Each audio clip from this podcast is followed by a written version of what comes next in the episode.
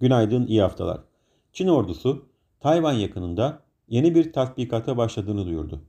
Amerika'da Cuma günü açıklanan Temmuz ayı tarım dışı istihdam rakamı 528 bin ile 250 bin kişilik beklentinin oldukça üzerinde kaldı.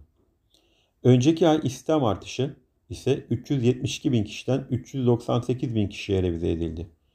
Amerika Senatosu bir yıldan fazladır tartışılan ve Amerika tarihindeki en iddialı iklim harcama paketini kabul etti.